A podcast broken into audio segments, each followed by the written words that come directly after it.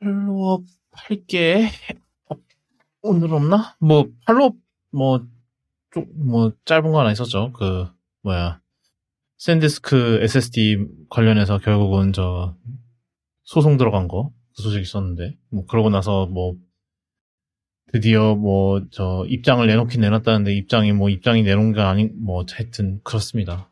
뭐, 소송 한다는 얘기가 나오니까, 뭐, 그, 소송 들어가면 뭐, 제대로 된 조치가 나오긴 하겠죠. 그거를 무마하기 위해서.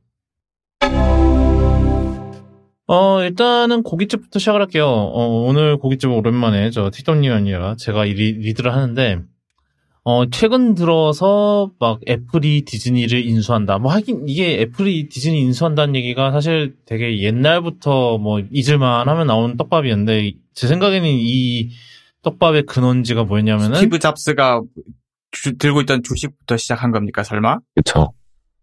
네, 거기서 시작됐죠. 예, 네, 그쵸. 이게 뭐냐면은, 잡스가 픽사를 가지고 있었잖아요. 어, 픽사의 소유주였, 사실상의 소유주였는데 이게 픽사의 역사가 굉장히 뒤로 가보면은 원래 이게 루카스 필름의 그 특수효과 디비전이었는데 이게 이제 분사를 해서 픽사가 됐고 이거를 잡스가 샀어요. 아니면은 잡스가 그 부분을 사서 분사를 했든지 둘 중 하나인데 그래서 잡스가 이거를 갖고 있다가 뭐 토이 스토리 만들고 뭐 이런 이러이러한 끝에 이제 밥 아이거 시대 때 디즈니가 픽사를 삽니다. 디자인 이제 근데 그 과정에서 그, 가, 그 과정에서 사실상 픽사가 예, 잡스가 픽사의 소유주의다 보니 보니까 이게 그거를 그대로 디즈니 이제 주식에 반영을 하다 보니 잡스가 어 픽사의 대주주가 된, 됐어서 그래서 막 디즈니랑 애플이랑 굉장히 친해지고 뭐 이런 게 있었어요. 근데 잡스가 죽고 나서 이제 그 주식들의 행방이 어떻게 됐는지는 저도 자세 자세하게는 모르는데 망자의 그건 어떻게 되는지 하여튼 지금은 이제 뭐 잡스가 죽고 나서는 당연히 이제 대, 대주주가 아닌 상황인데 하여튼 그러면서 이제 계속해서 이제 그 떡밥이 나오는 거죠. 이제 뭐 저 애플이 계속해서 이제 디즈니를 사내 만해라는 얘기가 계속 나오는데 뭐 그런 얘기 나올 때마다 이게 터무니없는 소리다라면서 이제 맨날 그랬었는데 요즘 들어서 이제 또 얘기가 나오나 봐요. 이제 이또 얘기가 나오는 이유가 몇 가지 몇 가지가 있는데 일단 첫 번째로는 양쪽이 다 이제 성장할 구석이 이제 많이 없어지고 있다. 그러니까는 뭐 애플 같은 경우는 뭐 지금 이제 서비스로 뭐 먹고 살고 있기는 하나. 이제 그 서비스 이게 뭐 아이폰도 당연히 이제 성장세가 좀 둔화된 상황이고 뭐 서비스도 뭐 성장을 하고 있기는 하지만 뭐 이것도 한계가 있고 이러니까는 이게 또 한계가 있다 있다 보니까 뭐 이제 새로운 성장 동력으로 디즈니를 사면 이제 그럼 이제 그래도 또확 성장을 하게 되는 거 그게 있고 디즈니 같은 입장에서도 지금 저희가 몇 번 얘기하긴 했지만 그 스트리밍 이제 디즈니 플러스 상태가 좋지 못해요. 뭐 저희가 지난번 얘기했죠. 뭐 저 여기도 이제 어 비밀번호 공유하는 거를 이제 단속을 하네 만에 뭐 이런 얘기를 지금 하고 있는 상황인데 그런 상황이다 보니 어 이제 양쪽이 이제 그런 성, 향후에 새로운 정, 성장 동력으로 이제 서로를 어 이제 뭐 이제 먹으면은 그렇게 약간 윈윈 되는 그런 게 되는 거고 그리고 디즈니가 사실은 굉장히 큰 회사긴 하잖아요. 뭐 근데 이제 디즈니가 뭐 지금 시가총액이 지금 정확하게 얼마지? 음 잠깐만요. 지금 디즈니의 이제 총 그 시가총액이 1,520 1530억 달러 정도인데 애플의 현금 보유고만 이제 뭐 620억 달러고 뭐 시가 애플 시가총액은 뭐 2조 8천억 달러 이러니까는 거의 3조 달러 가까이 되니까 뭐 애플 입장에서는 뭐 디즈니 사실 디즈니를 인수한 게 껌 이제 뭐 껌값까지는 아니더라도 뭐 별로 데미지가 없는 면 안 되는 회사 중 하나죠. 뭐 다른 다른 데는 이제 뭐 아마존이나 뭐 마이크로소프트 이런 애들이 아, 아마존은 아니겠다. 메타나 이제 마이크로소프트 이런 애들 뭐 이런 애들 있겠는데 뭐 마이크로소프트가 디즈니를 살 것 같지는 않고 그러니까는 이게 약간 서로 윈윈인 것이다라는 그런 건데 이제 이제 잠재적 문제는 그거 이제 하나가 또 있겠죠. 그 일단은 이 둘의 문화가 비슷하냐. 이제 뭐, 두, 이 둘의 문화가 다르면은 뭐 서로 이제 그 청, 충돌을 하면서 이제 문제가 생기고 이럴 수 있는데, 뭐, 그래서 뭐 그 문제가 있겠고 이제 두 번째는 이제 아무래도 반독점이죠. 반독 왜냐하면 안 그래도 디즈니가 이제 충분히 이제 좀 반독전에 그런 이제 뭐 디즈니 자체로도 사실 이제 충분한 이제 그 반독점의 문제가 있을 수 있는 그런 게 있는데 이제 그 이제 디즈니가 애플을 사게 되면 이제 그 반독점의 문제는 진짜로 어디로 이제 그거는 이제 100% 이제 반독점 그게 있죠. 왜냐하면 애플이 이제 뭐 TV 플러스를 안 했으면은 이게 문제가 없을 수도 있겠다라는 얘기가 나오긴 하겠는데 지금 TV 플러스 이제 스트리밍 서비스를 하고 있기 때문에 그래서 뭐 또 그리고 디즈니 플러스랑 이제 뭐 그 애플 TV 플러스는 또 따로가 될 것인가 뭐 이런 얘기 이런 문제도 있고 뭐 하여튼 여러 가지 어 얘기들이 나오는 것 같아요. 물론 의외로 문제가 없을 수도 있습니다. 제 생각에는 약간 엑스박스 사례처럼 TV 플러스의 점유율은 매우 미미하므로 인수에도 별 차이가 없을 것이다. 이럴 수도 있고 저는 그럴 것이라고 생각을 하고 있습니다. 반독점 문제는 의외로 생각보다 잘 지나갈 수도 있다. 일단은 뭐 확실히 그래도 일단은 같은 산업에 있다는 것만으로 일단은 그래도 일단 조사는 받을 거예요. 그거는 확실할 건데 이게 이미 리나칸의 FTC가 뭐 연전 연패를 하고 있기 때문에 아마 확실한 게 아니면 안 걸 수도 있어요. 애초에. 아니면 역으로 걸고 보는 걸 보는 거를 또 할 수도 있고 뭐 두 가지죠 사실. 그 얘기 있었잖아요. 그 ESPN 인수하려고 한다고. 근데 애플이 ESPN을 인수를 하면 아 뭐 그래 판권을 다 가져오나? 판권 판권은 근데 제 생각에는 ESPN을 산다고 해서 이제 판권이 그대로 오는 건 아니거든요. 왜냐하면 그게 조건들이 다 바뀌어 버리기 때문에. 다시 협상을 다 다시 해야 될 건데 그게 그렇게 음. 생각보다 이렇게 깔끔하게 가져올 수 있는 건 또 아닌 것 같아요. 제가 그 그것도 그럴 것 같아서 음 또 그렇고 뭐 옛날에 MG 이제 아마존 스튜디오가 MGM 살 때도 그때도 좀 얘기가 있었 그 반독점 얘기가 있긴 했었거든요. 그때 그냥 그때는 아마 조사하고 그냥 통과만 통과를 시키긴 했었던 걸로 기억하는데 이제 그 MGM 스튜디오는 사실 진짜로 007밖에 없는 데인데 뭐 007이 크긴 하지만. 사실상 007밖에 없는 애들도 이제 그 조사를 받았으면은 바- 받았으면은 뭐 일단 얘는 애플이 디즈니를 인수하면 그건 100% 거의 일단 조사는 100% 하는 거고. 어 물론 이제 또 우리나라 이제 뭐 미국뿐만 아니라 전 세계에서 도 조사하겠죠. 뭐 영국도 그렇고 유럽도 그렇고 사실은 미국의 FTC는 연전 면패긴 하지만 유럽이랑 저 영국 쪽은 좀 사정이 좀 달라서 지금 이제 뭐 좀 이따 얘기하겠지만 마소가 지금 영국을 영국 반독점 당국을 어떻게든 설득시키려고 눈물의 삐리리 쇼를 하고 있는데 지금 그러니까는 뭐 제 생각에는 어, 이게 또 어떻게 될지 또 지켜봐야 될 문제인 것 같고요. 지금은 가능성이 조금 있어 보이기는 하는데, 또 그렇다고 바로 확 인수되거나 합쳐지거나 그럴 것 같지는 않아요. 그 지금 아까 ESPN 잠깐 얘기했던 게 ESPN도 지금 디즈니 거잖아요. 네, 하나씩 하나씩 넘기다가 뭐 지금 뭐 ESPN 있으니까 ESPN 넘기고 뭐 훌루 있으면 훌루 넘기고 이런 식으로 조금씩 조금씩 넘어가는 거는 가능할 거라고 생각을 하는데 한꺼번에 디즈니를 확 다 옮겨간다라고 하면은 글쎄 싶거든요. 또 찢어서 하겠죠. 하려면 그쵸? ABC도 갖고 있고 지금 훌 이제 또 디즈니의 또 이제 또 다른 이제 그거가 훌루죠. 훌루도 또 그쵸. 모든 스튜디오들이 다 한 번에 이제 다 갈 거라는 그 보장도 없는 것도 있고 그죠? 아니면 화려하게 서치라이트를 넘겨가지고 폭스를 부활시킨다던가. 어... 그래 그런 방법도 있겠네. 좀 어떻게 될지 좀 근데 저는 아직은 당분간은 별로 생각이 그러니까 애플이 과연 그 정도로 그걸 하고 싶을까라는 생각이 좀 들기는 해요. 그 그렇죠. 사실 애플이 원하는 건 컨텐츠만 원하는 걸 가능성이 크기 음, 때문에 컨텐츠 그쵸 컨텐츠가 메인이겠죠. 사실 뭐 앱, 그쵸. 사실 애플이 여태까지 인수했던 것 중에 가장- 컸던 게 이제 비, 비츠였죠. 비츠가 가장 컸었고 비, 사실 근데 비츠도 그 헤드폰을 본 거라기보다는 그때 비츠 뮤직을 보고 인수를 한 거였고 그게 이제 지금의 애플 예, 애플 뮤직이 됐죠. 예, 그, 그거를 보고 했던 건데. 비츠 헤드폰 제품이 이제 애플 포트폴리오에서 어떤 역할을 하는지만 봐도 정확하게 알 수가 있죠. 좀 약간 서자죠. 도대체 이걸 사라고 만든 건지 알 수가 없죠. 이번에 이제 신제품 나왔는데 가성비로는 저 에어팟 맥스 지금 써먹는다고. 음, 그래서 저는 이제 요, 보면은 비츠 제품들은, 어, 잊고 지내다가 좀 재고가 쌓였다 싶으면은, 백투, 그, 뭐지? back to school 이벤트 때 끼워주는 용도로 많이 나, 그렇죠. 맥 주면 아무도 안 쓰는 헤드폰 하나 드립니다. 아, 그쵸.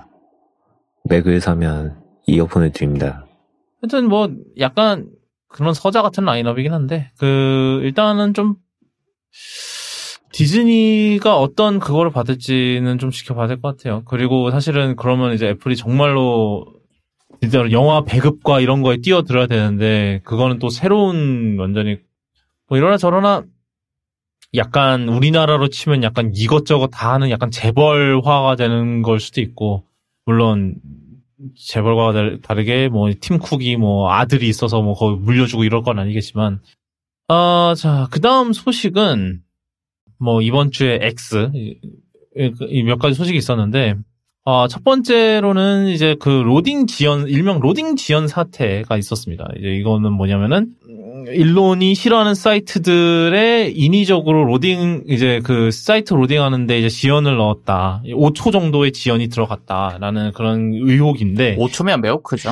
뭐 이게 워싱턴 포스트의 조사 결과 나온 건데 트위터 이제 뭐 이- X에서 이제 뭐 기사 링크나 이런 걸 클릭을 하면은 이제 새 창이 뜨는데 새 창에서 페이지가 로딩된 로딩되기 시작하는 이제 그 사이에 5초 동안 아무것도 안 한다는 소리예요. 그러니까 딜레이를 넣, 넣었다는 소리인데 링크에다가 이제 여기 이런 사이트 여기에 포함된 사이트들이 뭐 뉴욕 타임스 그리고 메타 계열의 사이트들 그다음에 서브스택 서브스택 같은 경우는 예전에 한번 뭐 그 구독이랑 이런 것 때문에 한판 했었죠.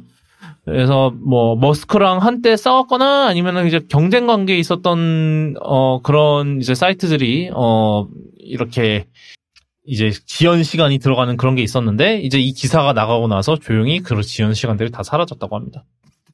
특이인 거지. 어 그리고 그런 게 있었고요. 아 그 다음은 저 우리 자유 표현의 수장이신 저 일론 머스크께서 이제 그 자유 수, 자유 이제 그 수호의 궁극적인 어, 표현인 바로 블락을 없애겠다. 라는 얘기를 해서 어, 또 난리가 났는데 어 이게 뭐 누- 어떤 X 사용자가 질문한 거에 대한 답한 거라고 하더라고요. 뭐 DM을 제외하고는 어 기, 기능적으로 삭제를 할 예정이다 블락을 뭐 대신에 뮤트를 쓰면 되지 않냐 이런 얘기를 하는데 뮤트랑 블락은 다르죠. mute는 그냥 자, 내가 안 보는 것뿐이 내 이제 피드에 안 보이는 것뿐이지 상대방은 나를 잘 본단 말이에요. block의 의미는 쌍방으로 다 이제 막는 게 이제 block의 의미인데 그래서 예 그래서 이게 이것 때문에 또 말이 많은데 이게 또 말이 말 이게 또 잠재적으로 또 문제가 될 수 있는 게 이제 애플뿐만 아니라 구글의 이제 뭐 이제 애- 애플은 앱스토어 그리고 구글은 플레이스토어 같은 경우 이제 아예 그 가이드라인이 있어요. 이런 소셜 네트워크 같은 경우는 블락 기능이 있어야 된다라는 어 그 규정이 있다고 합니다. 근, 근데 그거를 어 알아서 말아 드시겠다는 거죠. 그러면은 앱, 앱이 반려가 될 수 있습니다. 내려갈 수도 있다는 소리죠. 어 그렇고요. 그리고 이 소식이 나면서 뭐 사- 그런 소소하게 다른 사람들이 사람들이 또 블루스카이로 몰려가서 또 블루스카이를 장애를 걸었다는 그런 소식도 있었습니다.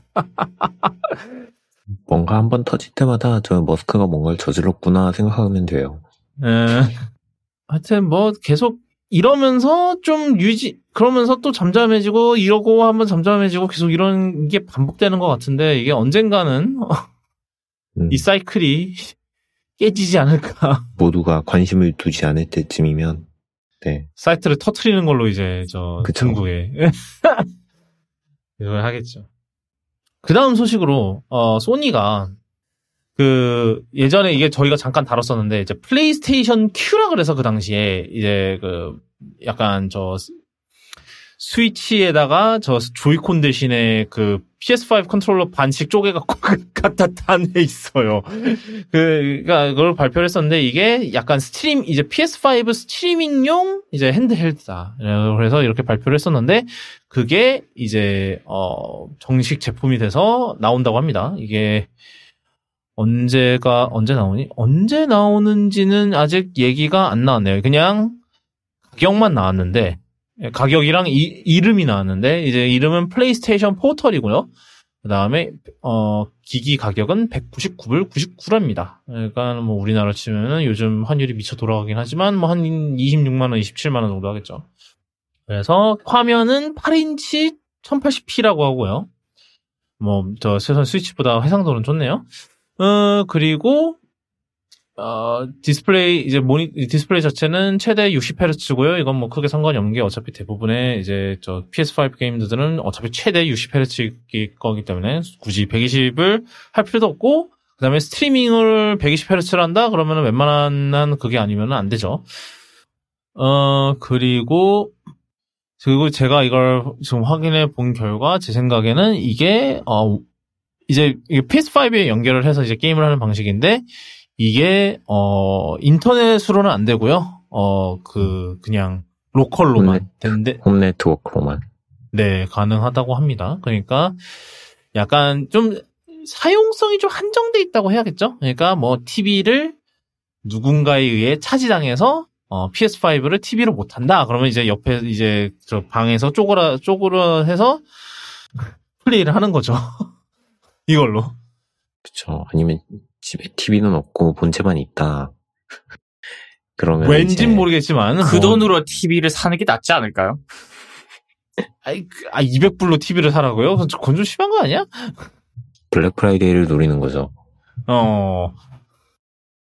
뭐, 아무리 요즘 TV가 가격이 맛이 갔다고 하더라도 4K TV가 200불에 나오나? 나오, 나올 수, 나올 수 있나? 그 얼마 전에 그거 있었잖아요. 그 왜 광고 보면 공짜로 주는 TV. 에헤이. 음, 음. 아, 맞네, 씨. 아니, 어, TV가 없는 분이 플레이스테이션 살 돈은 있는 게 그것도 말이 안, 안 되지 않나?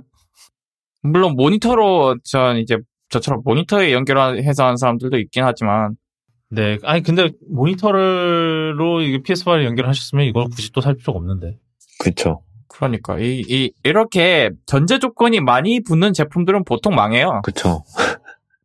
그냥 진짜 뭐야 PSP처럼 그냥 들고 다닐 수 있는 그러니까 우리가 원했던 거는 좀 이 시대에 맞는 PS 비타, 뭐 PSP였는데 이건 도대체 어디다 써먹으라는 건지 솔직히 진짜 알 수가 없어요, 저는.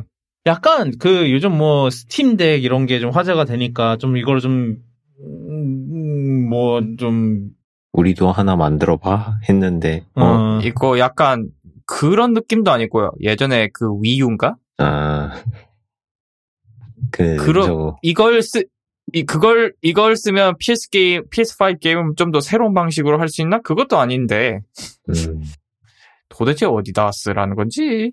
그냥 진짜 스팀 덱 같은 게 이제 막 나오기 시작하니까, 우리도 뭐 하나 만들어 보자 라고 해서 만들었는데, 어, 이거 게임 스트리밍 돌리면은 본체 안 팔리겠는데요? 이래가지고, 음, 음, 음, 그러면은 그냥 집에서 쓰는 걸로 하자. 뭐, 악세사리로 바꾼 것 같아요. 그 결과 끔찍하게 애매한 기기가 나왔다. 그래서 뭐 아니 뭐 차, 이게 인터넷으로 됐으면은 그나마 그쵸. 그쵸. 인터넷이 됐으면은 괜찮았을 거예요. 맞아요. 아니 그러니까 우리가 뭐 저 완전히 그 서버 스트리밍 바라는 것도 아니고 그냥 로컬 PS5 그러니까 피- 자기의 PS5를 인터넷으로 연결해서 하는 거라도 됐으면은 조금 이해가 됐을 것 같은데 실제로 그게 되잖아요. 아이패드에서 앱 깔아가지고 하면은 되는데. 음, 음. 아 지원하나요? 아이패드에서 그 앱 깔아가지고 연결해서 로그인 하면은 그냥 로컬이 아니라 온라인으로 그냥 연결해서 게임할 수 있어요. 그죠. 그죠. 엑스박스도 되는 걸 플레이스테이션 5가 못할 것 같진 않고요. 근데 그걸 새 기기에서는 그 기능을 뺐다는 게 괘씸한 거지. 음, 음. 이게 딱 그, 이게 제가 몇 가지 뭐 킹리적 가심이 드는 거는 뭐 그런 거 아닐까 싶기는 해요. 이제 이게 와이파이 성능이 좋지가 않아서 로컬, 로컬로밖에 아, 겨우. 그럴 수 있긴 하죠. 네.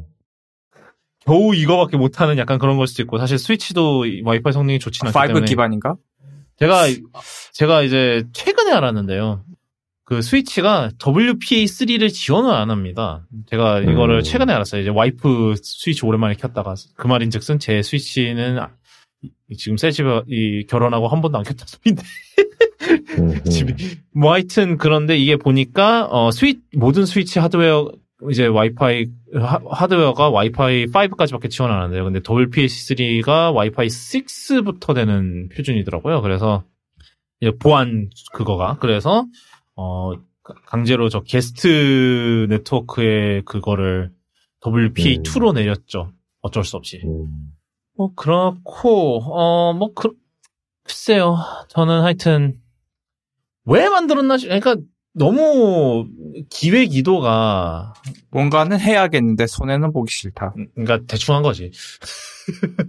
일단 일단 하나 내고 보자. 예, 예. 제 생각에 이거는 그냥 조용히 없어질 것 같습니다. 어, 그 다음 소식은 이것도 계속, 아, 아직도 끝나지 않은, 어, 마이크로소프트와 액티비전 블리자드에 계속되는 저 밀당인지 뭔지 하는데 막장 드라마인데, 이거는 긴- 갑자기 나온 소식인데요. 어, 액티비전 블리자드가 이제 유비소프트한테 이제 액티비전 클라우드 게임 판권을 어, 판매할 거다라는 이제 발표가 나왔습니다. 그래서 저는 일단은 일번으로 유비소프트가 스트리밍 서비스가 있는지도 몰랐어요. 음, 음. 이게 이름이 유비소프트 플러스랍니다. 음. 처음 듣는데요.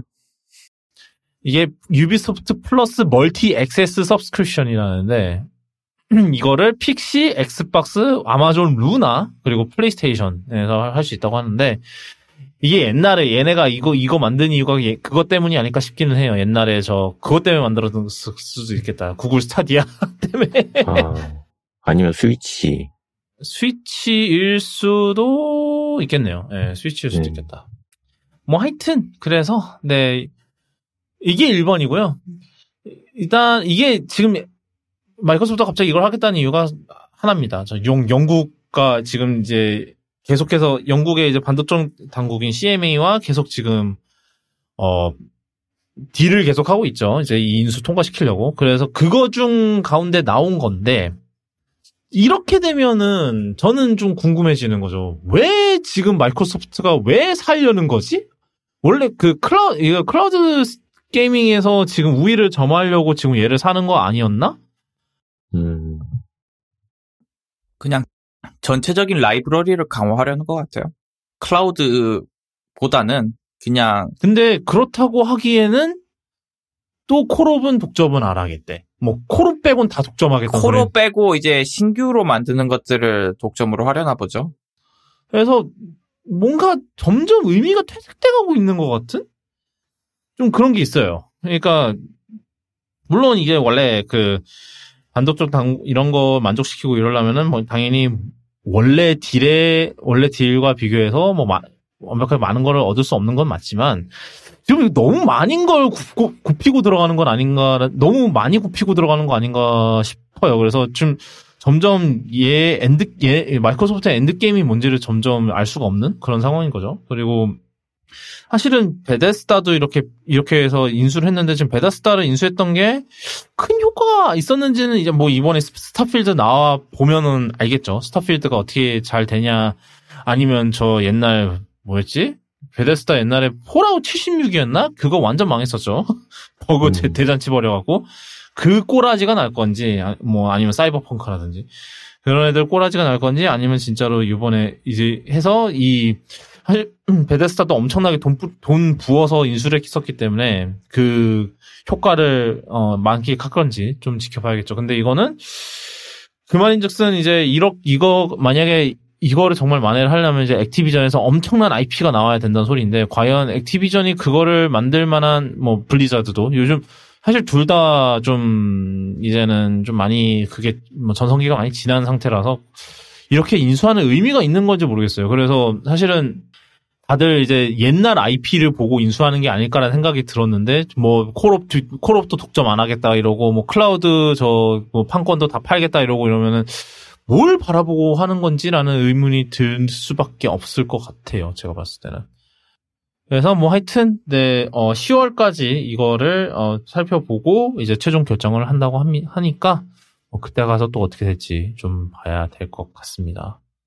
자, 그 다음 소식은 좀 이건 약간 의외의 소식이 나왔었는데 저 땅콩이님이 전해주시면 될 것 같습니다. 지금 어, 캘리포니아에서 그 SB 244라는 법이 있어요. 이 수리할 권리에 관한 법 정도로 번역되는 법인데, 뭐 Right to Repair 법이래요. 이 법의 골자는 뭐이 50에서 99.99달러에 해당하는 전자제품은 뭐 단종 후 3년 동안, 그 이상의 제품은 7년 동안 제조사가 부품 및 도구를 합리적인 조건으로 제공해서 사용자가 뭐 진단, 관리, 수리를 할 수 있게 해줘야 된다라는 게 골자예요. 이 법을 애플이 지금까지는 거부해 왔는데, 어, 이게 반대를 해 왔는데 갑자기 뭐 찬성을 한다고 합니다. 그래서 이게 좀 의외였는데 왜 찬성을 하나 했더니 제가 뭐한 몇, 하나 간단하게 조사를 해본 게 있어요. 그래서 과연 애플은 아이폰을 몇 년 동안 부품을 지원했나 그걸 보면 대충 알 수 있겠죠. 이미 애플은 몇몇 기기를 7년 넘게 지원한 전례가 많아요. 그리고 현재 진행형인 것들도 많고 예를 들어서 아이폰 5C 기억하죠? 그게 2013년 9월에 단종됐고 2021년에 부품 지원이 끊겼대요. 음, 이미 7년이 넘는 거죠, 얘는. 그런 사례가 이미 부지 기수기 때문에 애플은 이미 이 법을 최소 아이폰에 대해서는 지원하고 있다고 봐도 돼요. 아마 애플이 반대했던 거는 아이폰 말고 다른 부품, 다른 제품들, 뭐 맥킨토시 이런 제품들까지 이렇게 단종 후 7년 제공 부품 들고 있어야 되면 너무 부담되니까 그런 거 아니었을까라는 생각도 들고 또 이 7년이라는 것도 문제지만 사용자들에게 부품, 도구 이런 것들을 합리적인 조건으로 제공해야 된다는 게 또 압박이잖아요. 아마 그게 싫어서 일 수도 있다라는 생각이 들었지만 이미 그것도 애플은 하고 있습니다. 과연 합리적인 조건이냐라고 생각하면 그건 좀 의문이 이게, 이게 약간 논란의 여지가 있을 수 있는데 이미 하고는 있어요. 찬성을 한다고 합니다. 뭐 이건 또 음모론인데 어, 이걸 애플이 이건 제 음모론이, 음모론이에요. 애플이 이걸 또 찬성한 이유 중에 하나가 아마 이렇게 7년이라고 박아버리면 새로운 경쟁자들이 떠 이제 새로 등장하기가 쉽지 않을 것 같아요. 삼성쯤 되는 회사들은 7년쯤 부품을 들고 있을 수 있겠지만 음. 예를 들어서 나띵 이런 회사가 과연 7년 들고 있을 수 있을까요? 음, 삼성도 힘들 것 같아, 사실. 그러니까 그게 안 되는 회사들은 앞으로 벌금을 엄청나게 먹을 예정이기 때문에 음, 약간 거기까지 본 거 아닐까라는 생각이 드는데 이건 음모론이고요. 그리고 예전에도 이제 그, 이거 이전에도 좀 캘리포니아가 그 구형 제품들의 그거를 제공하는 게 더 다른 데보다 더 빡셌다는 얘기가 있어요. 그래서 그러니까 다른 데서는 5년이 5년이 최대 단종 후 5년이 최대인 것 같은데 캘리포니아만 7년이었다는 얘기를 들은 것 같아요. 뭐 그게 그거가 이제 더 확장된다는 얘기인 거고. 그래서 뭐 하여튼 일단은 뭐 좋은 소식이에요. 이러나 저러나 뭐 애플이 뭐 어떤 꿍꿍이를 가지고 있던 뭐 뭐던 일단은 좋은 소식인 거고. 그리고 이제 애플이 뭐 아이폰 자체도 좀 수리가 용이하도록 좀 개선을 조금씩 해야 하는 부분이 있었어요. 뭐 아이폰 14 같은 경우는 원래는 이제 아이폰들이 뒤가 깨지면은 진짜 다 갈아야 돼요. 그냥 리퍼를 하는 게 제일 쉬웠는데 왜냐하면 그 뒷유리 쪽에 기판이나 뭐 이런 거 다 붙어 있기 때문에 그래서 그래서 뒷유리가 깨지면은 교환 비용이 엄청나게 빡세게 나오는 거였는데 근데 14부터는 이제 뒷유리가 깨져도 뒷유리만 쉽게 교체할 수 있, 있는 그 도록 좀 설계가 좀 바뀌었대요. 그리고 이제 올해는 15%도 뭐 15%랑 15뭐 울트라인지 프로맥스인지 걔도 그렇게 설계가 바뀔 예정이라고 하니까 뭐 그러니까 아이폰 애플도 조금씩 조금씩은 이제 그쪽으로 신경을 써 가고 있다라는 그런 생각이 좀 들어요. 뭐 좋은 소식이 좋은 변화죠. 네. 그 배터리도 바뀌었나요 혹시? 배터리도 여전히 접착제 접착제 그 돌돌인가? 접착제가 아니라 이제는 테이프예요. 테이프로 음. 이렇게 해서 그래서 이거 이게 풀탭이 있어서 뭐 풀탭 잡고 찍 하면 이제 그 접, 접착 테이프가 쫙 빠져서 쉽게 빼고 그 다음에 이제 붙일 때 이제 접착 테이프를 한번 쫙 해서 이제 고정시키는 그런 식으로 붙이는 걸 거에 이게 걸로 바뀌었을 의외로 거예요. 네. 아이폰 배터리 교체 난이도가 높아가지고 그 지니어스 바의 사람들도 아이폰 배터리 교체하다가 액정 깨먹는 그렇죠 화면 깨먹는 사례가 부지기수란 말이죠. 요즘은 일단 맥도 그렇고 옛날에 진짜 옛날에 15인치 레티나 맥북 프로 진짜 초기형 레- 맥북 프로 옛날에 한번 뭐 때문에 그랬지? 아 저 그거 DIY 해봤는데 완전 최악이에요. 예, 그때 그 이제 저, 저 이제 지금도 이제 제 친구가 그- 제 지인이 그걸 해봤는데 와 그거는 진짜 푸- 그 대- 배터리 접착제가 진짜 최악이던데? 최악이라 가지고 음. 이 약간 용액을 부어 가지고 그걸로 녹인 다음에 이제 실을 비비작 비비작 해서 뗄 수 있는 건데 음. 아 저 그거 하다가 용액이 아, 스피커로 들어가는 바람에 스피커도 같이 교체했어요. 잘 가. 아, 아무튼 진짜 최 그 진짜 아 이거는 음. 수리가 불가능하다. 음, 음, 음. 아마 애플 지니어스 바에서는 이걸 어떻게 교체할 것인가. 그건 그냥 아마 센, 센터 들고 가서 할 걸. 그러니까 거기서는 그냥 리퍼만 해주고, 아, 아, 어차피 맥은 어차피 센터, 이러나 저러나 며칠 해서 센터 보내는구나. 난 저- 저러면서 배터리가 안 망가진 게 기적인 것 같아, 진짜. 이런, 이렇게 하다가 배터리 이제 그 푹 해갖고, 이제 부러져갖고, 이제 그걸 이제 앵 나오고 이러면 이제 끝, 게임 오버거든. 이제 911, 119 부르고 뭐 난리를 쳐야 되는데, 뭐 다행히도 배터리가 망가지지는 않았던 걸로 기억을. 뭐 하여튼 뭐 이제 조금씩 조금씩 세상을 발전한다는 뜻이니까 좋은 거죠. 아, 그 다음 소식은 또 이번 주에 AI. 뭐 이번에는 좀 많은 약간 하나는 팔로업이고 하나는 아 둘 다 약간 팔로업이네. 둘 다 팔로업이죠. 어떻게 보면 해봅시다. 예. 일단 저번에 말씀드렸듯이 오픈AI, 오픈AI에서 저희는 사실 여러분을 크롤링하고 있었습니다 라고 얘기하면서 이제 저희를 크롤링하는 거를 차단하고 싶으면 뭐를 차단해주세요 라고 얘기를 했는데 뉴욕타임즈에서 어 그래 차단해줄게 이러고 차단을 해버렸어요. 지금 제가 그 외에도 조금 더 찾아보니까 그때 그 GPT 봇이라고 그때 저기 뭐야 오픈AI에서 공개를 했을 때 뉴욕 타임스가 robots TXT에다가 GPT-봇을 차단하기 전에 뭐라 그러죠? 아 이용 약관 이용 약관을 바꿨어요. 그래서 여기다가 그 활용 금지 조항에다가 이제 어떤 종류로든 소프트웨어를 개발하는 데 있어서 우리들의 컨텐츠를 사용하는 걸 금지한다 라고 이제 명시를 해놨어요. 그래서 여기다가 어, 이 소프트웨어 개발이란 machine learning 훈련과 인공지능 훈련, 인공지능 시스템의 훈련을 포함할 뿐만 아니라 그 외에 모든 종류의 소프트웨어의 개발도 다 이용하지 못하게 하겠다라고 명시를 해놨어요. 그래서 이제 이걸로 GPT 봇도 이제 이렇게 이용 약관을 업데이트하고 한 며칠 있다가 GPT 봇을 막은 것 같더라고요. 그리고 그러면서 동시에 막힌 게 이제 사진이랑 이미지 뭐 이런 것도 동영상도 무단으로 사용하면 안 된다. 라고 이제 명시를 아예 한 것 같아요. 그리고 얼마 전에 제가 알기로는 뉴욕타임즈가 지금 오픈 AI를 고소한 걸로 알고 있거든요. 월스트리트 저널도 마찬가지고. 이쪽에서 다 같이 뭉쳐가지고 아마 고소를 하고 있기 때문에 이제 GPT-봇을 하나하나씩 차단하는 곳들이 생겨날 것 같아요. 일단 눈에 띄게 거, 차단한 데가 뉴욕타임스라 음, 그렇게 된 것 같아요. 그리고 그 다음은 네, 그 GPT 계속 거라 그 네이버에서 하이퍼 클로바를 발표를 했어요. 그래서 이제 여러 가지 그게 나왔는데 서비스가 서비스를 아예 쇼케이스처럼 공개를 했더라고요. 뭐 네이버 웹툰에서는 우리는 이제 작가들이 사용할 수 있도록 그 작가의 그림체를 학습시킨 AI 봇을 만들고 있다 뭐 이런 식으로 얘기를 했고 그러면은 사실 저작권 문제가 전혀 없는 거죠. 이 사람만, 한 사람만을 위한 AI를 만들고 있는 거니까.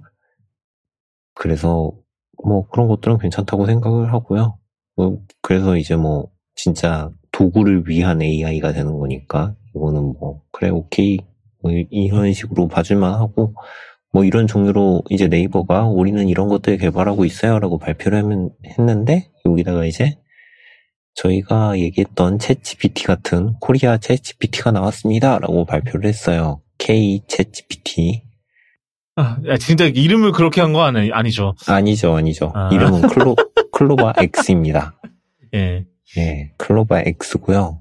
지금 이것도 waitlist에 sign up을 해서 이제 대기를 충분히 하는 분들은 이제 열려서 로그인을 하실 수 있어요. 로그인을 하면은 정말로 챗GPT와 똑같은 화면이 뜹니다. waitlist 대기를 얼마나 하셨어요?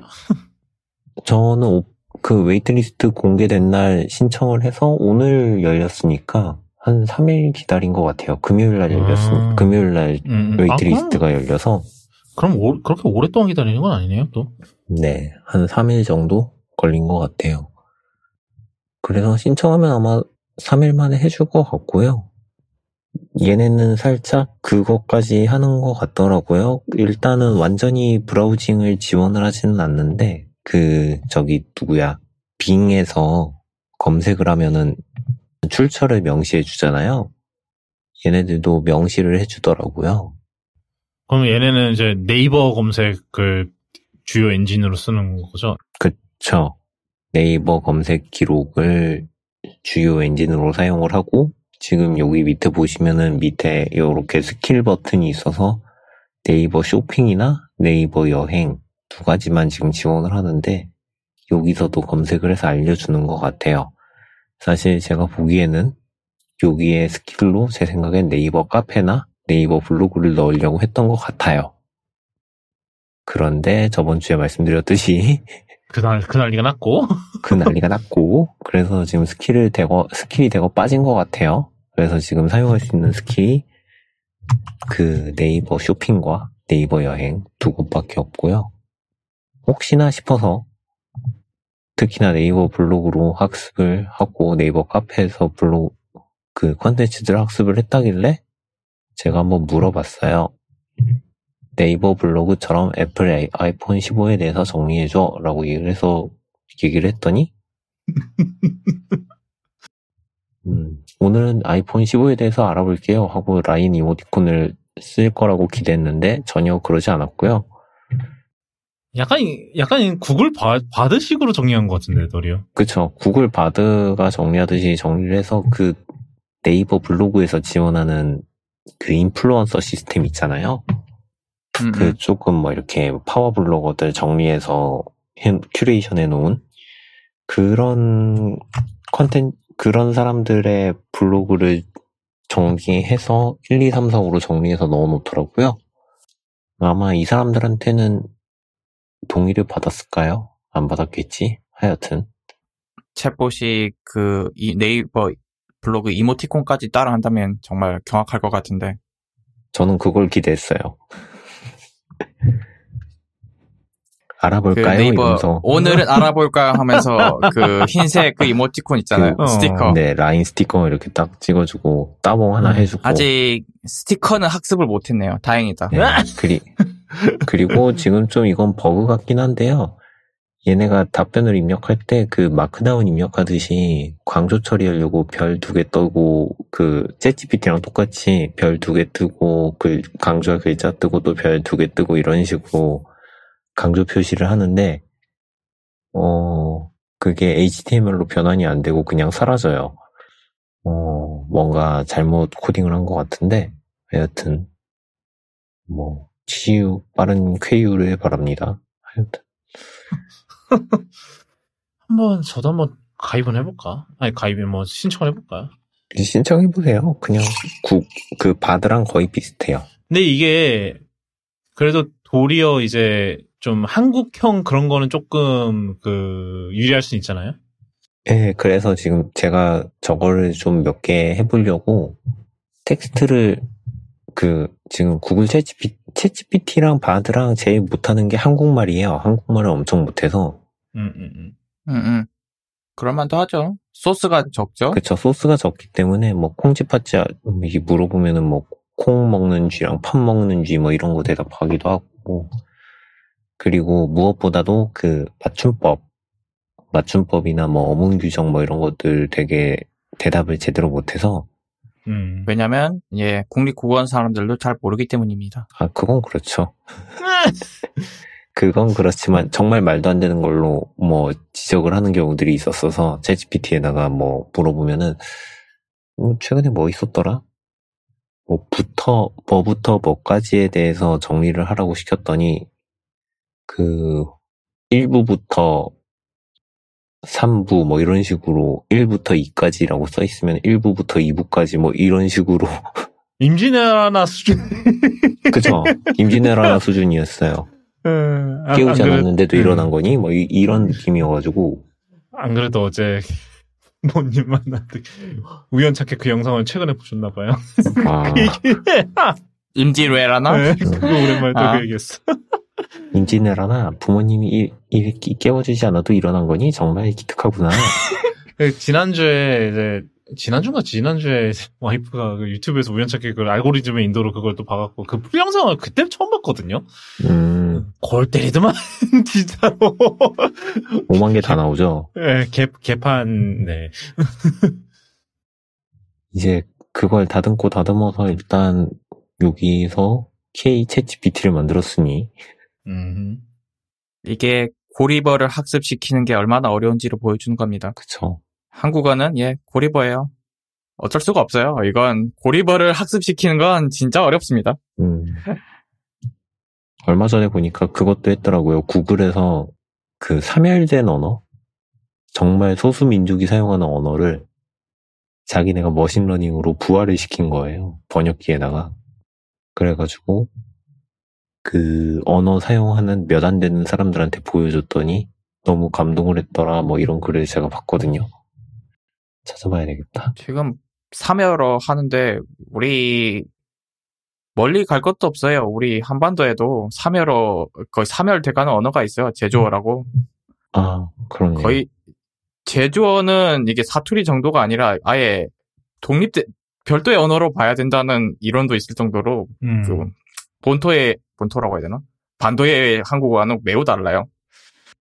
근데 뭐 정, 요즘 세, 세월도 세월이고 또 정치적인 이유도 있었고 해가지고 제주어를 구사한 사람이 얼마 안 남았습니다. 음, 그쵸. 이제는, 제주도도 뭐, 이제 외부인도 많이 들어, 이제 사- 많이 들어가서 살기 시작했고, 이러니까는. 음, 음. 음, 네이티브 제주인이 많이 안 남은 상황인 거죠, 어떻게 보면. 거의 없어요. 그쵸. 네. 지금 뭐 다들 카페 차리러 들어갔을 테니까. 그렇죠. 일단은 제가 뉴스 찾아봤는데 안 나오네요. 나중에 찾아놓으면 드릴게요. 일단은 네. 그래서 일단 하이퍼 클로바 아, 클로바 X 그러니까 클로바 X는 그냥 신청하시면 3일 만에 받을 수 있고요. 여기서 추천하는 거 한번 눌러볼게요. 반려동물 영양제 추천 서비스 투자 제안서 초안을 간단히 써줘. Oh my god. 자, 정말 한국답죠. 사업을 할 건데 투자 제안서를 적어달라.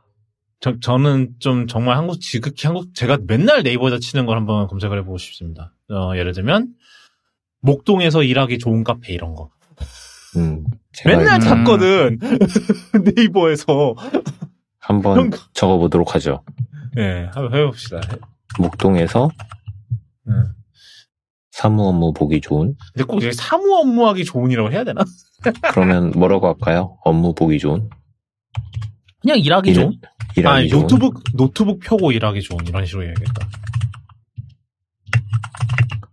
과연 잘할 수 있을까? 뭐라고 대답을 할까요? 어. A few moments later. 맙소사. 설, 설마, 뭐, 우리가 그렇게, 그렇게 고대하던 네이버 블로그식 대답을 했습니까, 설마? 아니요. 목록으로 정리해서 알려줬는데 출처가 없어요. 일단 작심 스터디 카페 오목교점. 네. 아하. 스터디 카페에선 음. 일하기 좋죠. 응. 그 다음에 달콤 커피 복동점. 음. 근데 그 설명이 어디 블로그에서 긁은 것 같은데. 아니면 추천가 그걸, 수-. 그거일 수도 있어요. 그, 뭐야. 네이버 지도에. 예, 네이버 지도에 리뷰를 긁었을 수도 있어요. 그렇죠. 네, 그쵸. 음, 음.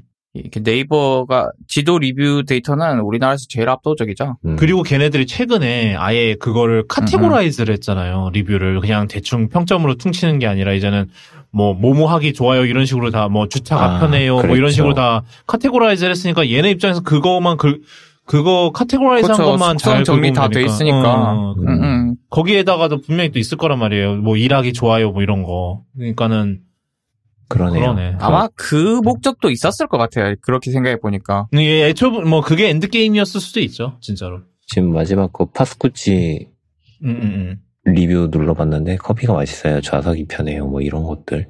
음, 음 그런 것들. 음.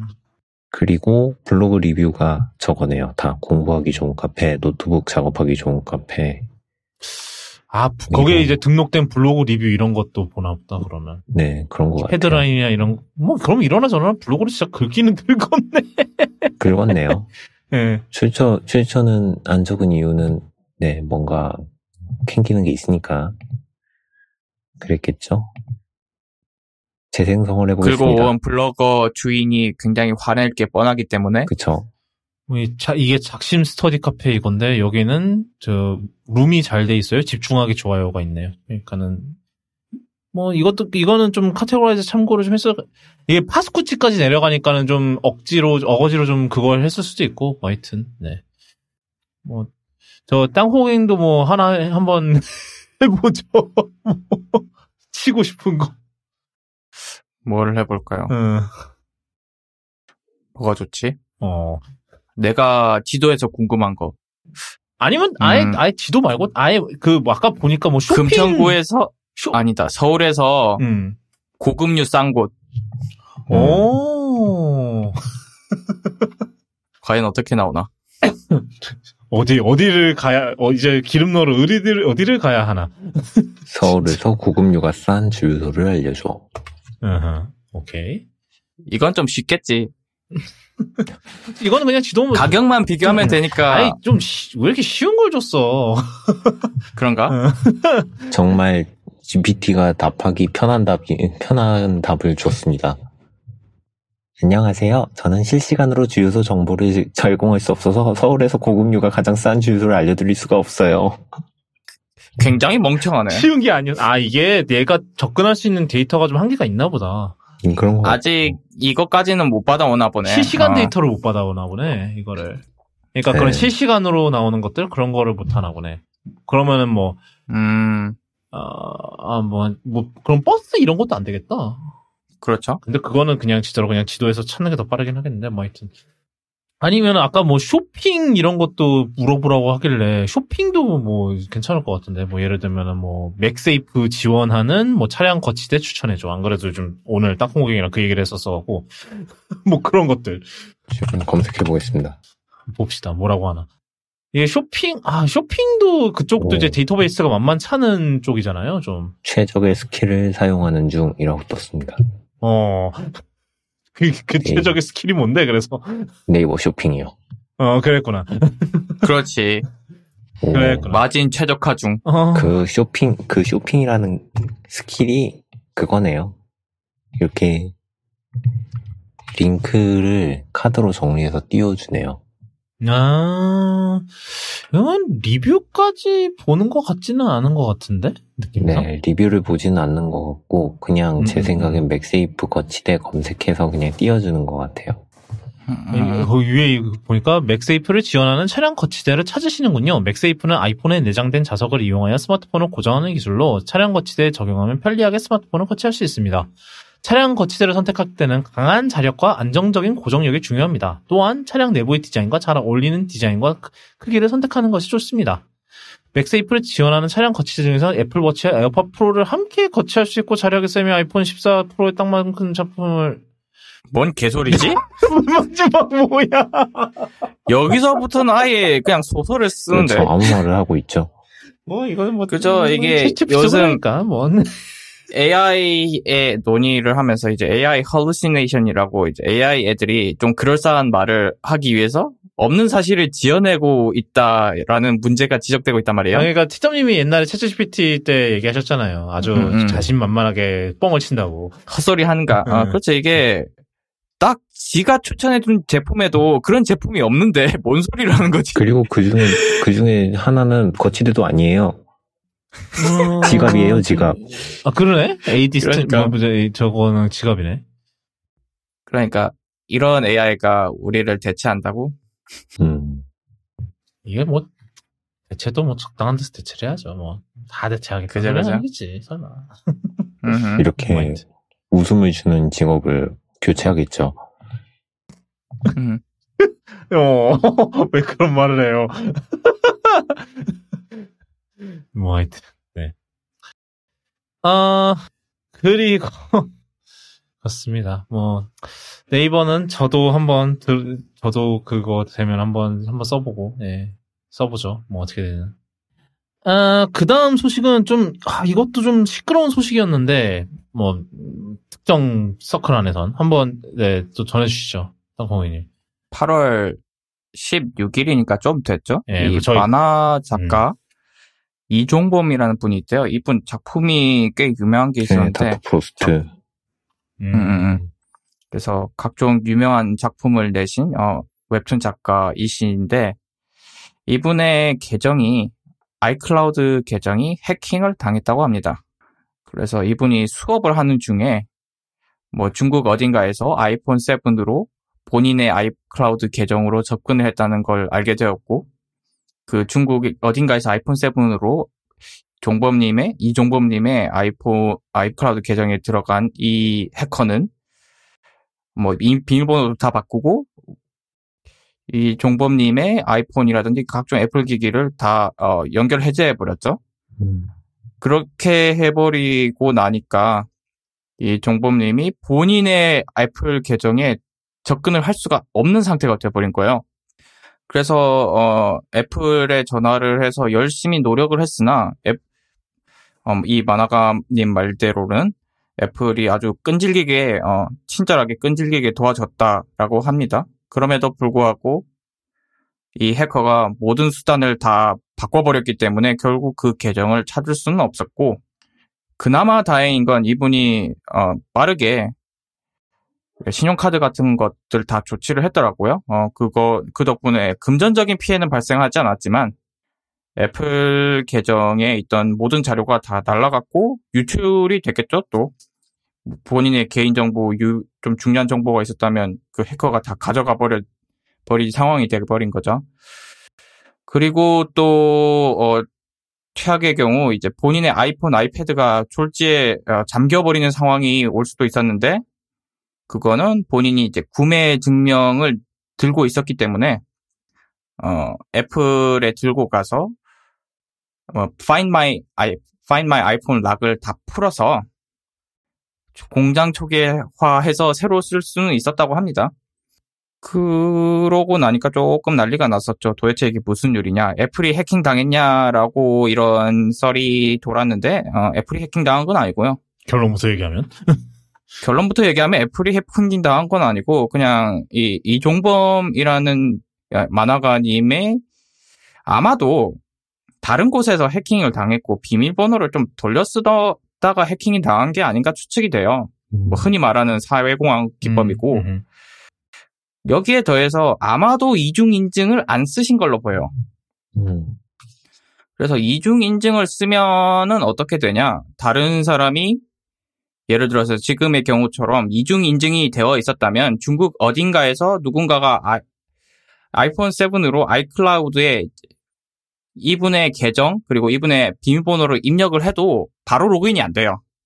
대부분 어, 6자리 키로 돼 있으니까 기존에 로그인은 로그인 되어 있는 기기에 그 프롬프트가 떠서 거기에 뜬 6자리 입력 번호를 입력을 해야 로그인을 할 수가 있어요. 근데 그 과정이 언급되지 않는 걸 봐서는 아마 이중인증 안 쓰신 것 같아요. 음, 그리고 예, 본인도 나중에 나중에 어, 후기를 밝히면서 이중인증 쓰신 분은 본인의 사- 본인이 당했던 일을 아마도 안 겪으실 거라고 생각한답니다. 안타깝지만 이분은 아마 그 계정을 다시 살릴 수는 없을 것 같고 그래도 뭐 새로운 계정을 만들어서 두 번째 계정으로 하신다고 합니다. 뭐 두 번째 계정은 철저하게 지켜낼 거다라고 하시는 거 보니까 아마 이중 인정하실 것 같고 이 정도를 겪었으면 아마 예, 하- 하지 말라고 해도 하실 것 같아요.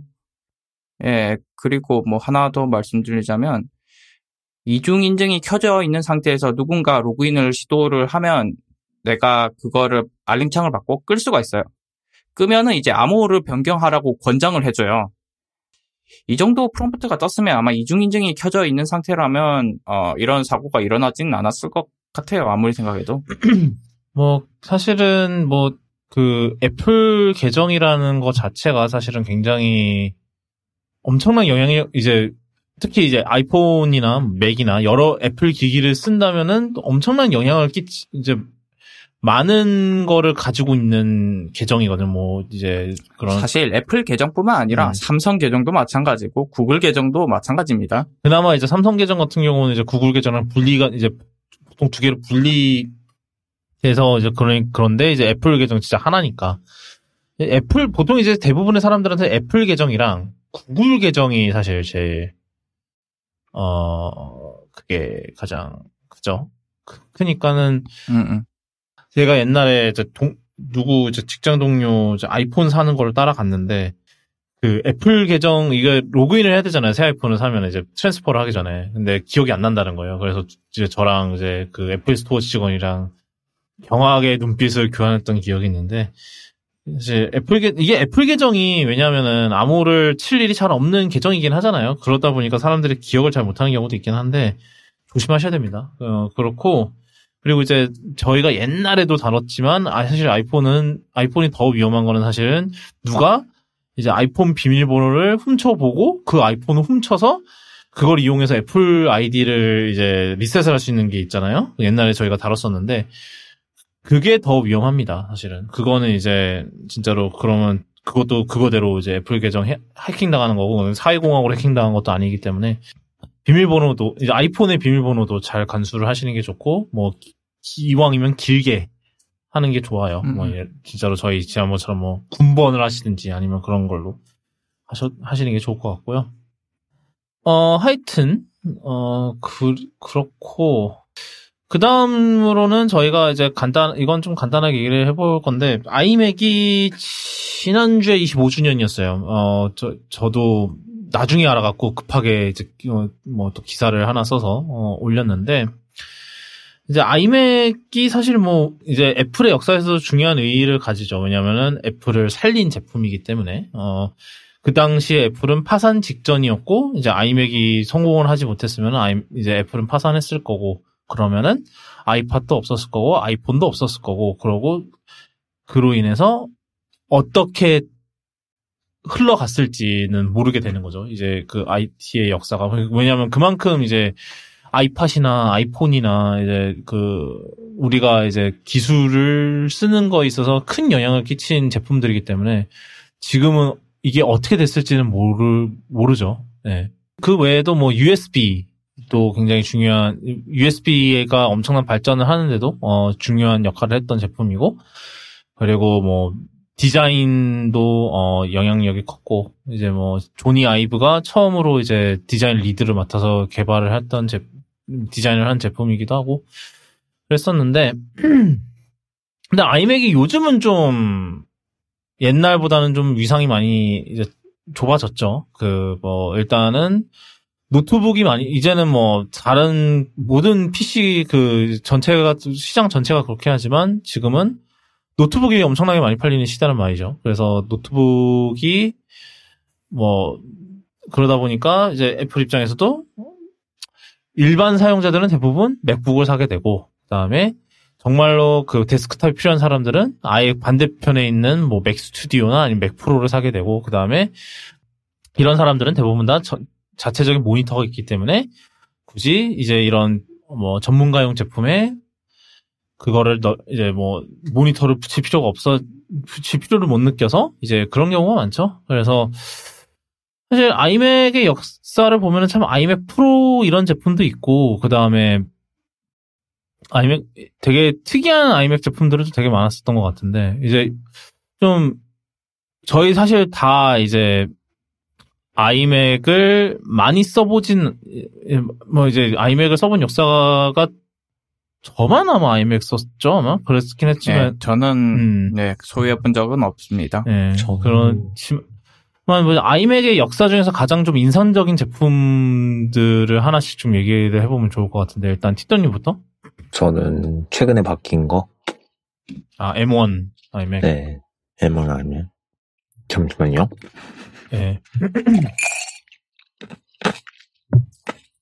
얼음을 씹어 먹고 있다가 어 예. 사실 그 이전 아이맥을 회사에서 아니 회사랜다 학교 다닐 때 대학 다닐 때 저거였어요.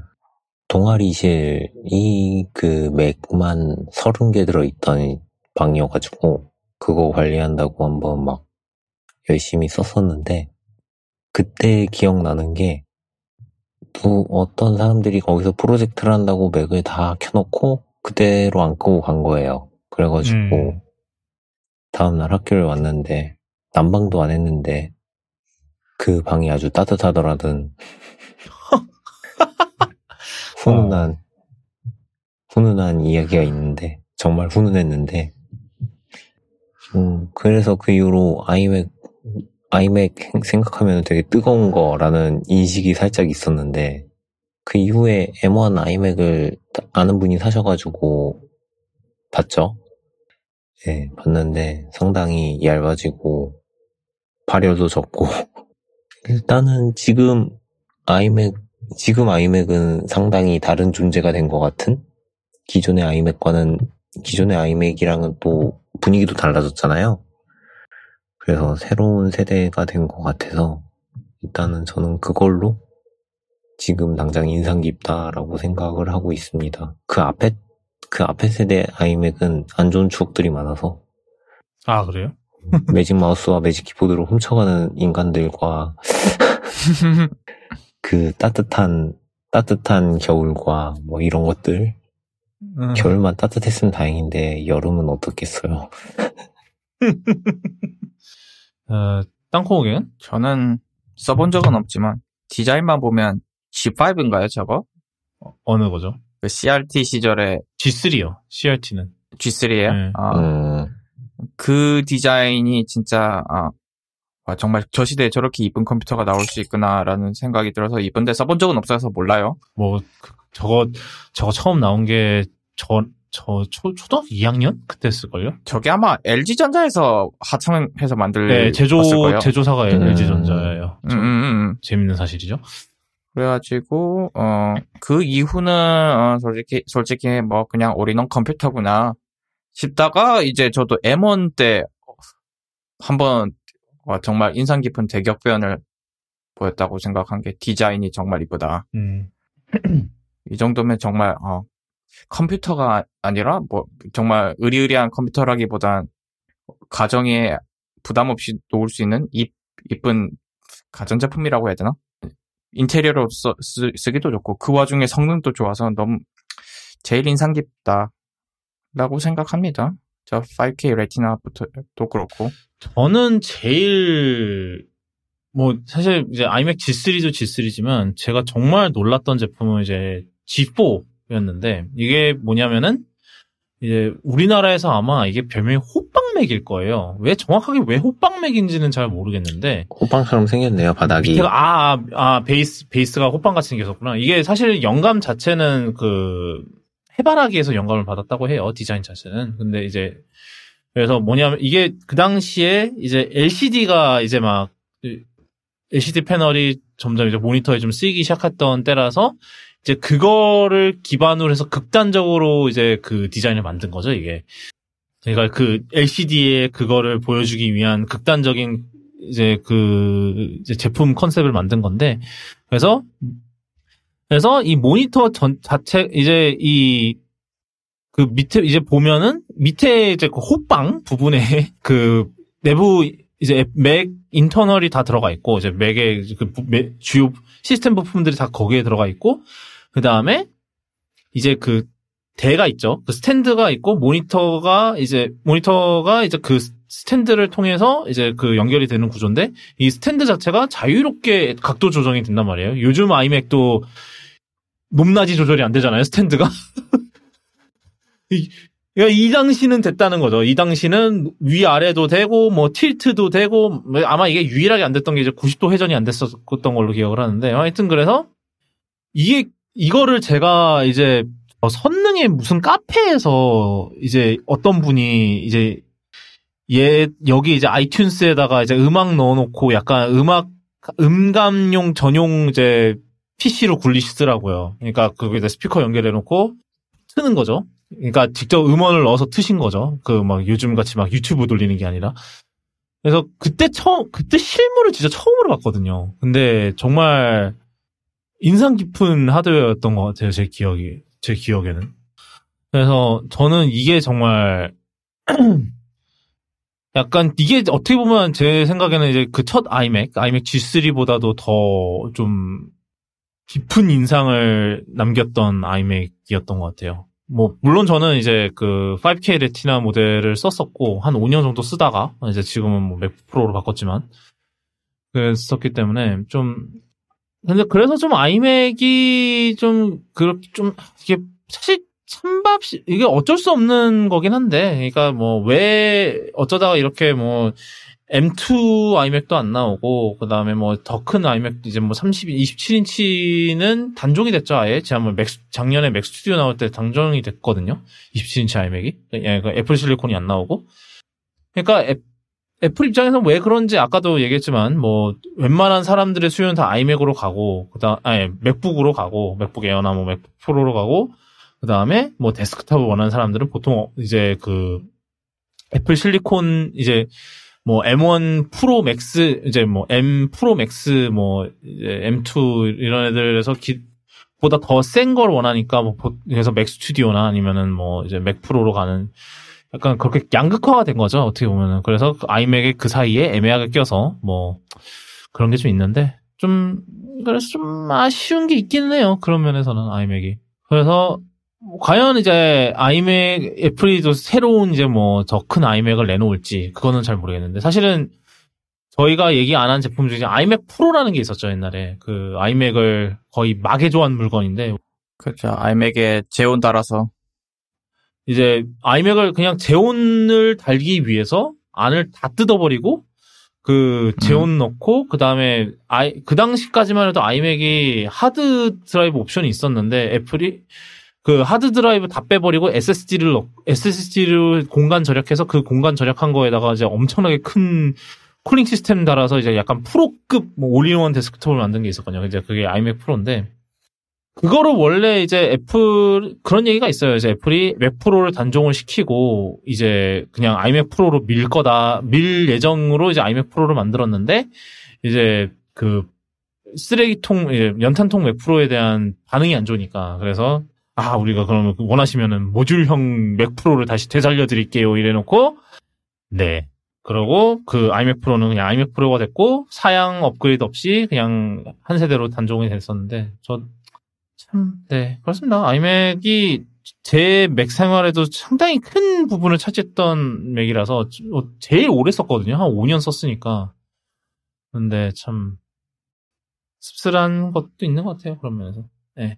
여- 오늘은 여기까지 하도록 하겠습니다. 어, 쿠도캐스트는 아시다시피 애플 팟캐스트랑 어, 네이버 오디오 클립, 팟빵, 그리고 유튜브에서 들으실 수 있고요. 오늘 다뤘던 내용, 쿠도콘전 미니 슬래시 캐스트 슬래시 197에 들어오면은, 들어오시면, 어, 관련 기사랑 이런 거 다 정리해 놓으니까, 오늘, 어, 뭐, 뭐 궁금하신 기사 있으면 한번 들어오셔서 보시는 것도 좋고, 어, 제가 아이맥에 관련해서 썼던 기사도 어, 올리도록 하겠습니다.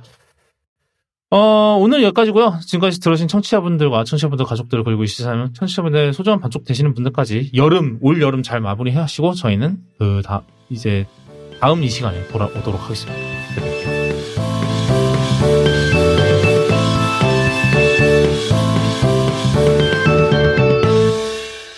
저희 포스트 쇼로 어 저희 사실 저희가 요즘 뉴스가 뜸합니다. 어, 왜냐면은 저희 그 지난 에피소드 9월까지는 뜸할 예정이. 예, 뭐 당장 네. 다음 달부터 이제 터질 예정인데 이제 이게 아마 뜸한 마지막 어 팟캐스트 아마 마지막 팟캐스트 올해 마지막 이제 그 뭐 좀 뉴스 없는 뭐 연말 시즌 제외하면 그럴 거기 연말 시즌 그래도 연말 스페셜이라도 있죠. 근데 오- 뭐 그런데 그래서 저희가 시간을 좀 떼어 보려고 제가 한- 준비를 한 게 있습니다. 어, 저희 시- 신규 이제 저희 할 거 없을 때 돌아오는 시리즈 시승해봤어요 시리즈. 뭐 요즘 저 땅콩행이 열심히 차를 시승하고 다니셔서 어 열심히라기엔 딱 두 대 했는데. 아무 사실 그 전에도 더 있었는데 제가 뺀 거예요. 그 전에도 많이 시승했잖아. 솔직히 말해요. 음?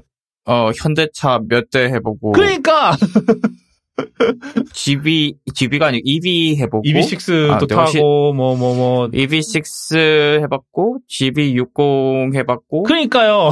아이오닉 5, 6 해봤고, 봐.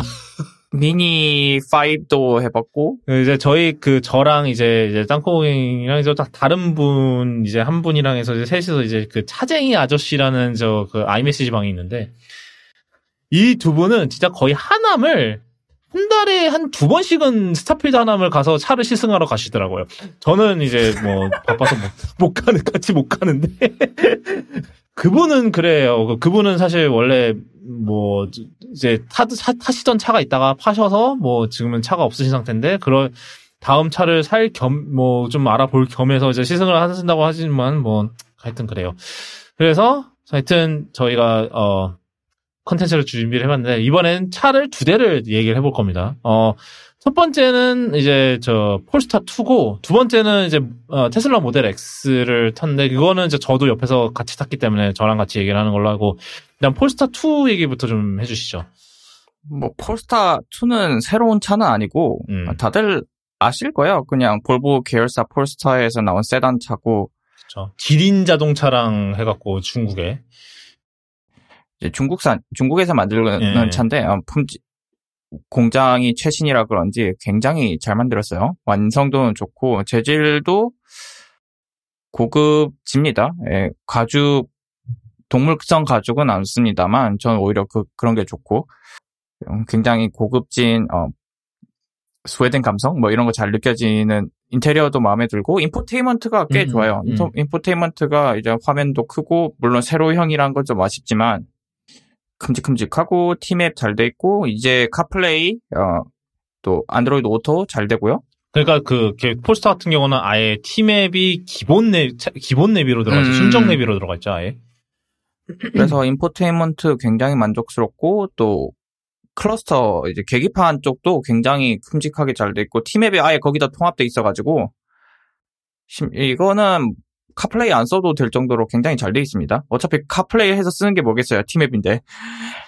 어, 그리고 세단형이라서 뭐 뭐 품질 좋은 얘기했고 잘 만든 차 일단 원래 차 만들던 회사니까 차로서의 품질도 굉장히 좋습니다. 뭐 그리고 전기차 치고 선의 반경이 굉장히 작은 편이에요. 이게 뭐 차가 작아서 그런 건지 아니면 타각이 좀 더 커서 그런 건지는 모르겠는데 그 이 직원분이 굉장히 강조를 하시더라고요. 전기차 치고 선의 반경이 작아서 어, 운전하기 편하다. 이거 꽤 공감 가던 게 아이오닉 5 같은 거는 이 윤거 이제 휠베이스가 3000mm 이렇다 보니까 어, 유턴할 때 차선 3개 먹고 이러거든요. 근데 폴스타2는 어 약간 내연기관 차처럼 편하게 할 수 있다. 뭐 고급진 세단이다. 이렇게 정리를 할 수가 있을 것 같고 저는 듀얼 모터를 타는데 아마 그게 제로백이 4초대일 거예요, 아마. 그래서 품질 어 성능도 좋고 이제 퍼포먼스 모델을 하면 브레이크도 굉장히 강력한 게 들어와서 어느 회사랑은 다르게 어, 브레이크 그 걱정도 딱히 없다. 물론 그 차는 천마력은 아니죠. 그렇죠. 이제 세단형 전기차 중에서는 이 모델 3 이런 모델 3 아이오닉 6 이런 거에 비해서 그 가격대에서는 전 제일 좋다고 생각하는데 물론 이제 비머 이런 차들의 세단형 전기차는 제가 안 타봐서 모릅니다. 뭐 i4 i4 M50 이런 애들. 그렇죠. 아마 제가 알기로 제가 이 차가 궁금했던 이유는 일단 리프레시를 앞두고 있어서 그런지 금융 조건이 너무 좋거든요, 지금. 뭐 이러면 홍보하는 것 같긴 한데, 뭐 금리가 0% 60개월 할부가 되고 있어가지고. 저희 스폰서 안 받았습니다. 스폰서 해주시면 감사하지만. 예, 이게, 이 그걸, 그걸 듣고 솔깃 안할 수가 없거든요, 전기차 사는 사람이. 음, 그래서 어, 약간 궁금했던 거고, 뭐, 가격대도 어, 싱글 모터는 보조금 다 받을 수 있는 가격대고, 뭐, 그래서 궁금했었는데, 음, 만약에 세단형 전기차를 산다면 저는 이걸 살 것 같고, 아, 참고로 이제 refresh 되는 건 어떻게 다르냐. 약간 앞부분이 약간 달라지고 내부는 거의 똑같고요. 다만 싱글 모터가 지금 기존 차량은 전륜 구동인데 refresh 모델부터는 후륜 구동으로 바뀌고 해외에서는 배터리가 LG 화학이 아니라 이제 CATL 걸 쓰면서 성능이 좀 올라갑니다. 아, 인산철은 또 아닌가 보네요. 인산철은 어, 인산철은 아니고 그냥 CATL 걸 쓰면서 어, 충전 속도 올라갔고 출력도 살짝 올라가는데 어, 우리나라는 모종의 이유로 그냥 LG 화학 거 그대로 쓴다고 합니다. 그러면 이제 충전 속도도 그대로고 용량도 그대로라고 해서 조금 아쉽긴 해요. 아직은 안 나와서 물론 이 썰- 썰이라서 바뀔 수는 또 있습니다. 뭐 그리고 이제 모델 X로 넘어가면 될 것 같은데 모델 테슬라는 한번 궁금했어요. 그냥 모델 X는 어떤가, S는 어떤가 궁금했는데 원래 막혀 있더라고요. 지금 모델 3랑 Y만 전기 이제 뭐냐 항상 상시 렌트 렌트가 아니고 시승이 되는데 3는 타 보니까 어 그냥 왜 사람들이 테슬라를 사는 건 알겠는 사는지는 알겠는데 단차 너무 충격받아가지고 시승차가 어떻게 이렇게 못생 못 만들었지 싶을 정도로 충격받아가지고 음. 뭐 그거는 충격이었고 그런데 이제 모델 X 과연 팔콘도 어떤가? 팔콘 생각해보니까 팔콘도를 많이 안 만져봤네. 나만 만졌는데. 예. 그 아마 타고 내리긴 편할 거예요. 그게.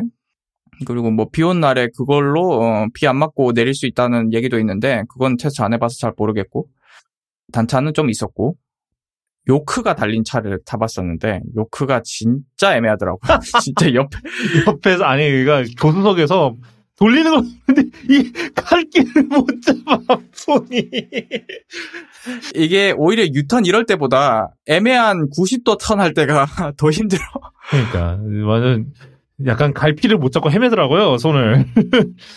어, 그래가지고 이제 90도 혹은 한 100, 한 20도 이런 턴 할 때가 너무 애매한 거예요. 이게 해- cross hand를 해야 되냐 말아야 하나 그 기로 있을 때 너무 힘들어. 그리고 또 어, 이제 유턴 한 다음에 풀 때가 진짜 어 이걸 어떻게 해야 되나. 예, 원형 핸들 같은 경우는 그냥 풀 때 사람들 손 놓잖아요, 다들. 그렇게 하면 다 편하게 할 수 있는데 요, 요크는 그렇게 못 하기 때문에 과연 이걸 어떻게 해야 되나 아직도 전, 전 지금 모를 것 같아요. 그래서 요크를 굳이 어, 불가피한 상황이 아니라면 저는 고르지는 않을 것 같고 불가피한 상황이라 하면 예를 들어서 어, 인바, 인벤토리에서 골라야 되는데 인벤토리에 요크밖에 없다. 뭐 그러면 살 수는 있을 것 같아요. 못 쓸 것 같진 않다. 적응을 하면, 뭐, 적응 어떻게 하라고 하면 할 것 같기는 한데, 그래 얌전히 타고 다니는 사람들은 그냥 잘 탈 수 있을 것 같아요. 좀 예를 들어서 난 스포티한 주행을 하고 싶다, 트랙을 가야 되겠다라고 하면은 요크는 아니에요. 예, 지금 지금 요크는 F1 요크처럼 뭐 cross hand 할 일이 없는 그런 요크가 아닙니다. 예를 들어 F1에서는 요크처럼 쓰는데 그렇게 할 수 있는 이유가 이분들은 이제 180도 이상 돌릴 일이 거의 없어요. 그렇기 때문에 할 수 있는 거고 어, 그 다음에 뭐 오토파일럿은 정체길에서 매우 쓸만 해봤고 어, 합류차로 이럴 때는 아직 못 믿을 것 같아서 제가 하다가 개입을 했고 음, 맞아. 그런, 그런 것도 있었지. 에어 서스펜션이 어, 굉장히 좋았다. 테슬라가 승차감으로 알려진 회사는 아닌데 모델 X는 에어 서스펜션이 있어서 그런가 굉장히 좋았고 뭐 과속 방지 턱 정도는 그냥 아무런 충격 없이 잘 넘어갔고 그리고 좀 궁금했던 거 우리 둘 다 잘 몰랐던 부분 주행 중에도 얘가 차고를 알아서 조절하는데 도대체 어떤 알고리즘으로 조절하는지는 잘 모르겠더라. 그쵸. 그거는 아직도 좀 미스터리긴 해요. 아마 좀 속도가 붙는다 싶으면은 차고를 내려서 어, 공력 성능을 높이고 좀 차고 이제 속도가 줄어들면 놀리나 이러시기도 하고 그리고 뭐 이제 제일 재밌었던 부분은 이제 모델 X 저희가 그냥 일반 모델 X 퍼포먼스 모델인가 그걸 타서 아마 제로백이 4초짜리를 탔을 거예요. 그게 그렇죠. 어. 마력이 명시적으로 안 나와가지고 모르겠는데 찾아보니까 한 600에서 700 마력 사이인 것 같아요. 이제 Plaid 모델은 1000마력인데 어 얘는 어제 insane 모드를 키면은 어, 제로백이 한 4초 정도. 그래가지고 저희가 밟아 봤는데 아이한 2톤 2.5톤짜리 차가 이렇게 튀어나가는 나가는 게 굉장히 경쾌하긴 하지만 한편으로는 이거 브레이크가 견딜 수 없을 것. 이- 일반적인 주행에서는 이제 회생 제동으로 다 하겠지만 좀 긴급한 제동을 할 때는 회생 제동이 아니라 결국 디스크 브레이크를 써야 되는데 이 차의 디스크 브레이크가 굉장히 부실합니다. 아마 당신 320이 더 좋을걸? 아마도? 예. 구, 구경부터 시작해서 그 브레이크 액까지 해가지고 굉장히 부실한 걸로 알려져 있기 때문에 어, 이 600마력, 700마력 있는 대로 다 쓰고 다니면 아마 브레이크가 못 견딜 거예요. 그래서 그냥 얌전히 타고 다니십시다. 그럴 거면 600마력, 700마력 왜 필요하냐? 제로백에 한 7조 정도만 해도 충분할 텐데 라는 이제 생각할 수 있어요. 그거 겁나 맞는 말이고요.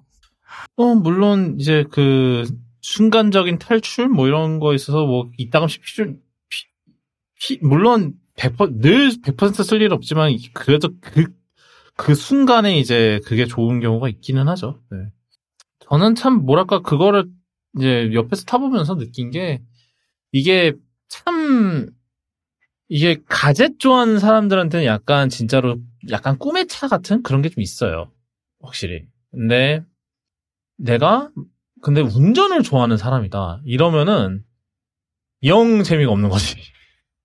맞아요. 그냥 이 회사의 궁극적인 목표는 운전자가 운전을 할 필요가 없게 만드는 것 같기 때문에 운전이 재밌는 사람한테는 음. 재미가 없을 거예요. 네, 그래서 저는 그런 그래서 이게 참 차가 어떤 면에서는 참 좋은데 어떤 면에서는 참 지루한 거죠. 어떻게 보면은 좀 음흠.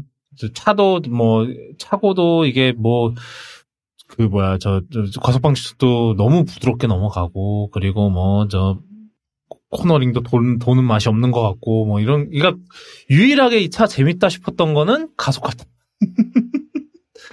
이었던 것 같아요. 가속할 때만 좋았던 그렇죠. 것 같아요. 예. 말 700마리가 끌어주는데 재미가 없으면 안 되지. 음, 그렇지. 근데 문제는 이제 그때만 재밌었다는 거. 그때만 재밌고 이제 음, 음, 음. 급제동을 뭐 제가 시승하면서 해볼 수는 없는 노릇이고 그쵸. 그래서 저- 저희가 또 이거를 계속 할지 모르겠지만 저희가 한번 또 이렇게 시승할 기회가 있으면 또 예. 그때 또 얘기를 해보도록 할게요. 자, 오늘은 그러면 여기까지 하도록 합시다. 아, 그래도 그 얘기하면서 좀 시간 채웠네. 지- 왜냐면 그 지난 에피소드가 1시간 15분 끊, 15분에 끊었어요. 생각보다 짧았더라고, 그날. 음, 그러니까는 그만큼 저희가 소식이 없습니다 요즘. 오늘 그래도 좀 음흠. 소식 좀 나름 많이 준비했다고 생각했는데 생각보다 후딱후딱 넘어가고. 뭐 하여튼. 근데 뭐 9월 되면 이제 또 정신없이 또 아, 몰아칠 예정이라. 예. 뭐 이제 아이폰부터 시작해서요. 아하. 또 아이폰 하면 또 옛날 오랜만에 또 블루님이랑 또 해야죠. 어.